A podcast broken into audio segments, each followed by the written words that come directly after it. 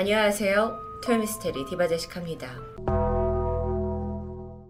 오늘 이야기는 최근에 제가 진행한 토요미스테리 중에서 가장 영화 같으면서도 어쩌면 영화보다 더 무서운 게 현실이라는 걸 잘 알려주는 그런 스토리입니다. 지금으로부터 20년 전인 2001년 미국 인디애나주에 살던 마이클과 크리스틴 바넷은 여느 부부처럼 평범하고 화목한 생활을 해오다 하늘이 무너지는 충격적인 소식을 듣게 됩니다. 아들 제이콥에게 자폐 증상이 보인다는 의사의 소견이었죠. 당시 아이의 나이는 겨우 두 살이었습니다. 제이콥이 커서 글자를 제대로 읽을 수 있는지 또는 사회생활이 가능할지 모든 게 막막했는데요. 그 와중에 엄마 크리스티는 포기하지 않았습니다. 그리고 특별한 결심을 하게 되죠. 아들을 병원과 특수학교에 보내는 대신 모든 걸 스스로 가르치겠다고 마음먹은 겁니다. 당시 남편과 전문가들은 그래도 소용없다라면서 반대를 했지만 엄마는 굴하지 않았고 꾸준히 아이를 교육시킨 결과 몇 년 후 정말 놀라운 결과가 나타났습니다. 제이콥이 처음에 배운 지 2주 만에 미적분을 떼는 거 이것도 영심상치 않았는데요. 심지어 9살이 되자 천체 물리학에 관심을 보였고 연구에 몰입합니다. 12살에는 대학에 입학을 해서 양자 물리학에 관한 논문을 내기도 했죠. 그야말로 천재가 탄생한 상황입니다. 주변에서는 이 아이가 노벨상을 받을 만한 인재라고 극찬을 아끼지 않았는데요. 엄마는 이런 특별한 경험을 바탕으로 더 스파크라는 양육 자서전을 출간했습니다. 책은 날개도 친듯 팔렸고 이력 엄마가 유명 스타가 되는데요. 자폐 아이를 천재로 키워낸 엄마로 이름을 알리게 된 거죠. 정말 얼마나 열정과 헌신이 넘쳤는지 알 수 있겠죠. 그렇게 세 아들과 함께 행복하게 가정을 이루던 바넷 부부. 그런데 사실 이들은 이루지 못한 한 가지 소원이 있었습니다. 바로 딸을 키우고 싶다는 것이었어요. 그래서 오랜 고심 끝에 가족은 2010년 보육원을 통해 여자아이 한 명 입양을 결심합니다. 소녀의 이름은 나탈리아. 우크라이나 태생으로 2년 전인 2008년 미국에 건너왔다고 합니다. 나탈리아는 성격이 아주 활발하고 또 부부에게 살갑게 굴면서 예쁘게 웃는 미소가 너무 사랑스러운 아이였죠. 부부는 바로 마음을 빼앗겼고 당장 입양을 원했지만 문제가 있었습니다. 그러니까 우크라이나에서 태어난 나탈리아에게 이곳에 출생 증명서가 없었던 겁니다. 그래서 부부는 입양 절차상 병원에 아이를 데려가게 되는데 그 결과 나탈리아는 2003년생, 그러니까 즉 8살로 추정된다는 진단을 받게 되죠. 그런데 동시에 병원에서 안타까운 사실도 밝혀졌습니다. 이 아이에게 척추 골단 형성 이상증이라는 희귀병을 앓고 있다는 게 밝혀진 겁니다. 이건 척추에 발달 장애가 있어서 키가 제대로 자라지 않는 증상을 보이는 병이죠. 또한 성인이 되어서도 이런 어린아이 같은 모습을 유지한다라는 특징이 있는데요. 어, 희귀병이 있다라는 게 발견이 됐지만 사실 반의 부분은 이보다 더한 자폐 아이를 어떤 이겨낸 경험이 있기 때문에 이걸 전혀 문제 삼진 않았습니다. 그리고 기꺼이 나탈리아를 가족으로 받아들였고 함께 행복한 가족이 되기를 약속하죠. 그로부터 9년이라는 시간이 훌쩍 지났습니다. 그리고 지난 2019년 자폐 아들을 천재로 키워낸 바넷 부부가 캐나다에서 긴급 체포되었다는 소식이 들려왔죠. 사유를 보니까 아동 유기 혐의. 좀 더 자세히 보니 부부가 나탈리아를 입양한 지 겨우 3년 만인 2013년 아이를 노스캐롤라이나의 한 아파트에 혼자 내버려 둔 채 캐나다로 이주해버린 혐의를 받고 있었습니다. 당시 아파트에서 홀로 발견된 나탈리아는 키가 92cm에 불과했고요. 질환 때문에 걷는 데에 좀 문제가 있어 보였죠. 입양자녀 학대. 이제는 정말 이 말만 들어도 너무 끔찍한데요. 그럼 반의 부분은 천사의 탈을 쓴 악마였던 걸까요? 아니요. 반전은 따로 있었습니다. 체포된 아내 크리스틴이 억울하다면서 새로운 주장을 펼쳤는데 먼저 시간을 거슬러 부부가 나탈리아를 입양한 2010년부터 시작해 보겠습니다. 집으로 아이를 데려와서 처음으로 목욕을 시키던 크리스티는 깜짝 놀라게 됩니다. 8살 나탈리아가 몸에 성인에게서나 볼 수 있는 채모를 가지고 있었기 때문인데요. 어라, 아직 이 털이 날 때가 아닌데. 이상한 건 그뿐만이 아닙니다. 분명 2년 전에 우크라이나에서 왔다고 했는데 그에 비해 영어가 너무도 유창했고 심지어 억양에서 전혀 외국어의 흔적이 느껴지지 않습니다. 하루는 가족들이 그녀에게 우크라이나 그 모국어를 좀 해달라고 요청했는데 오히려 아이가 머뭇거리면서 입을 떼지 못할 정도였죠. 그러다 어느 날 아내 크리스티는 나탈리아가 무언가를 몰래 쓰레기통에 버리는 장면을 목격했습니다. 그래서 확인해 보니 피 묻은 바지. 아이가 생리를 한다는 걸까요? 나탈리아는 8살의 또래 아이들이 인형과 장난감을 좋아하는 것에 비해서 동네 10대 소녀들과 어울리길 좋아했고 말투 또한 굉장히 조숙했습니다. 그러다 가족이 나탈리아를 치과에 데려갔을 때 이 의심이 거의 확실시 되는데요. 그녀의 구강을 살피던 의사가 한참 동안 고개를 갸웃거려요. 아니 8살이라면 분명 유치가 있어야 되는데 이게 전부 다 영구치라면서 말이 안 된다라고 했던 거죠. 자, 결국 이 모든 정황들은 나탈리아가 8살이 아닌 어쩌면 이거보다 훨씬 더 많은 나이라는 걸 짐작하게 합니다. 이게 좀 당황스럽긴 했지만 아니 이미 입양을 결정한 상황에서 반의 부분은 거기에 대해 크게 나쁜 감정을 갖진 않았던 것 같아요. 어쨌든 그녀가 우리의 가족이 된 건 변함없는 사실이니까요. 그리고 얼마 후 나탈리아가 학교에서 그림을 한 장 그려왔습니다. 그리고 그걸 엄마 크리스틴이 확인하게 되는데 집 뒷마당에 나탈리아가 자신과 세 가족들을 다 그린 그림이었어요. 근데 어딘가 이상했죠. 행복하게 웃으면서 손잡는 그런 평범한 그림이 아니라 가족들이 모두 담요에 둘둘 둘러싸여서 눕혀져 있는 모습입니다. 마치 안매장 당하기 직전의 모습이랄까? 실제로 나탈리아는 종종 가족을 죽이고 싶다는 기이한 농담을 해오기도 했습니다. 이것보다 더 꺼림직한 일도 있었는데 바네 부부가 한밤중에 잠을 잘 자고 있다가 왠지 싸한 느낌의 눈을 뜬 적이 있었는데요. 부부 침실에 나탈리아가 들어와서 침대 옆에 서서는 그들을 내려다보고 있었죠. 너무도 섬뜩했습니다.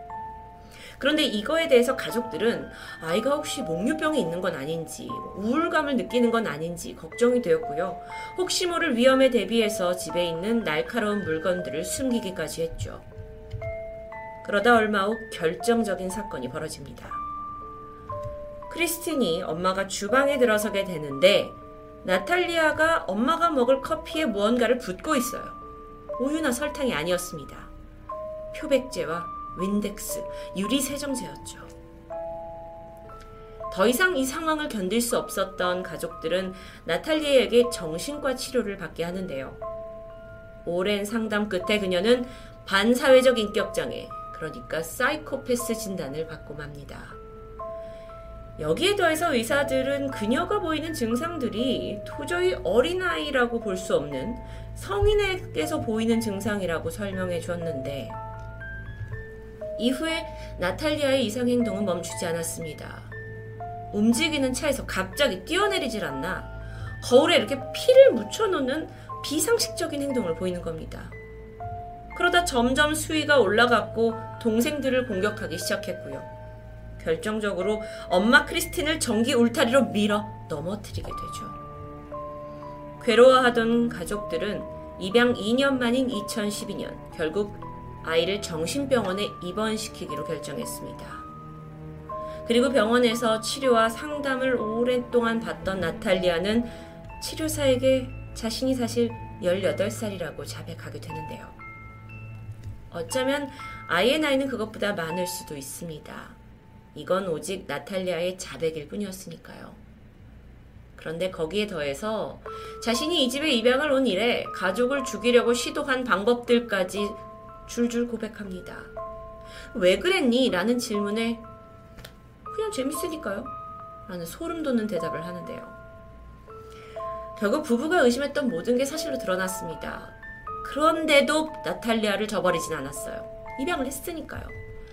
그래서 부부가 일단 법원을 통해서 아이의 법정 나이를 2003년생이 아니라 1989년생으로 변경하게 되는데 그렇다면 그걸 변경했을 2012년 당시 아이의 나이는 23살입니다. 이후에 부부와 새 아들은 캐나다로 이주를 하게 되는데 그 천재 아들 제이콥이 캐나다에 있는 한 대학원에 진급이 됐기 때문에 가족이 다 같이 움직이게 된 거죠. 그런데 이때 이미 성인이라고 판단한 나탈리아는 그 인디애나주에 있는 한 임대 아파트에 남겨두게 됩니다. 그냥 방치한 것만은 아니고 1년치 집세를 미리 지불한 상태였죠.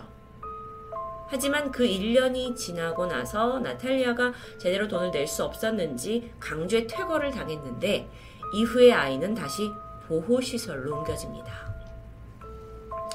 어쩌면 평생 어린아이 외모를 가질 수밖에 없는 나탈리아는 그걸 아주 잘 활용했던 것 같은데요.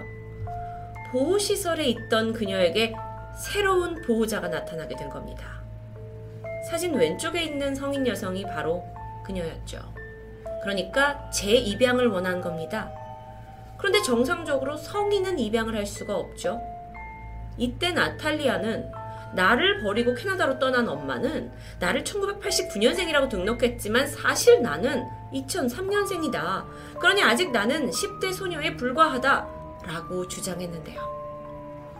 와, 아주 복잡한 대립이 예상되는 상황에서 바넷 부부가 심지어 양육 중에 나탈리아를 학대했다라는 의혹이 불거졌고 결국 2019년 입양아 학대, 방치, 유기 혐의로 바넷 부부가 고소를 당했던 겁니다. 나탈리아가 정말 2003년생이었다면 아이를 아파트에 혼자 두고 간 2013년 그녀는 23살이 아닌 10살이었습니다. 그러면 당연히 아동을 방치한 죄를 물어야겠죠. 여기에 대해 크리스티는 뭐라고 말을 할까요? 그녀는 나탈리아는 입양 초기부터 분명히 성인이었다 라고 강하게 어필합니다. 하지만 입양을 한 지 이미 9년이라는 시간이 흘러버렸고 그녀의 주장을 입증할 만한 어떤 물증도 제대로 갖고 있지 않았기 때문에 매우 불리한 상황이었죠. 그런데 여기서 더 뒤통수 잡는 반전이 등장합니다. 나탈리아의 생모라고 주장하는 여성이 나온 겁니다. 우크라이나 출신의 가바. 그녀는 2003년 9월에 내가 나탈리아를 출산했는데 아기가 심각한 외소증을 앓고 있었다고 말했죠. 그래서 수술 비용을 알아보니 우리 돈으로 약 천만 원. 이 사진은 그녀가 내가 아이를 키웠다라는 걸 증거로 제시한 사진입니다. 무이혼모였던 가바는 병을 가진 딸을 도저히 혼자 키울 수가 없어서 고아원에 보냈는데요.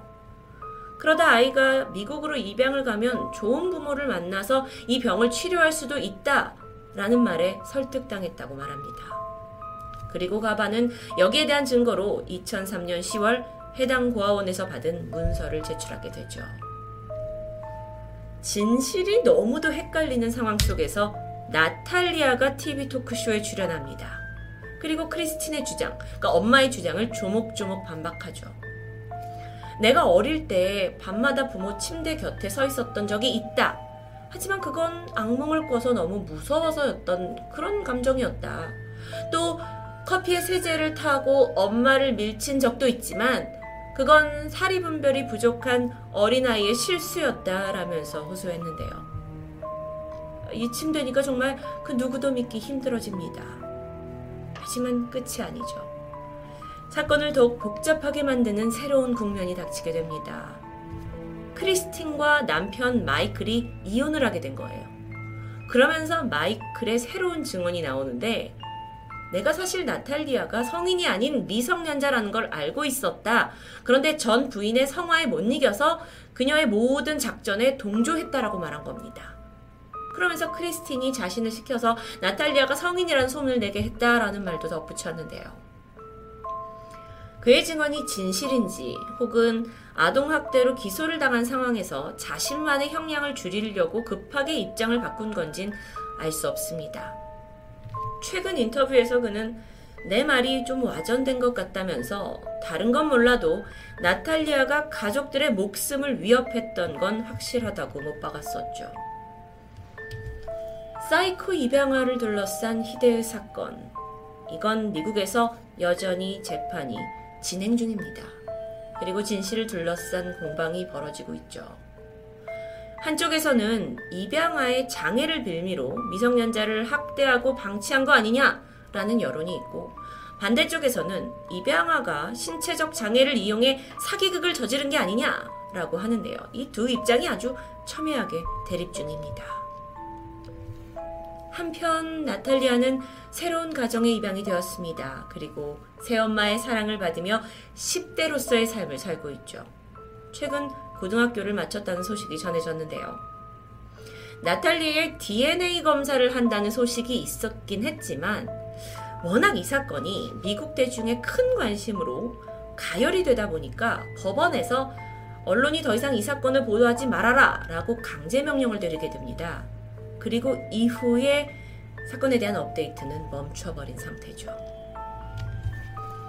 무죄를 주장하는 크리스틴. 그녀는 내가 아이를 입양했던 첫날에는 정말 큰 사명감을 가지고 이 새 가족을 마음으로 받아들였지만 이 모든 게 사기였다라고 말합니다.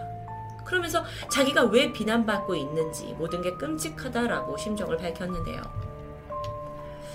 정말 실제로 이게 현실에서 일어났다고 믿기 힘든 스토리. 어떤 영화가 생각나시나요? 오펀의 실사판과도 같은 느낌이죠. 아직 이 사건에 대한 판결은 미정입니다.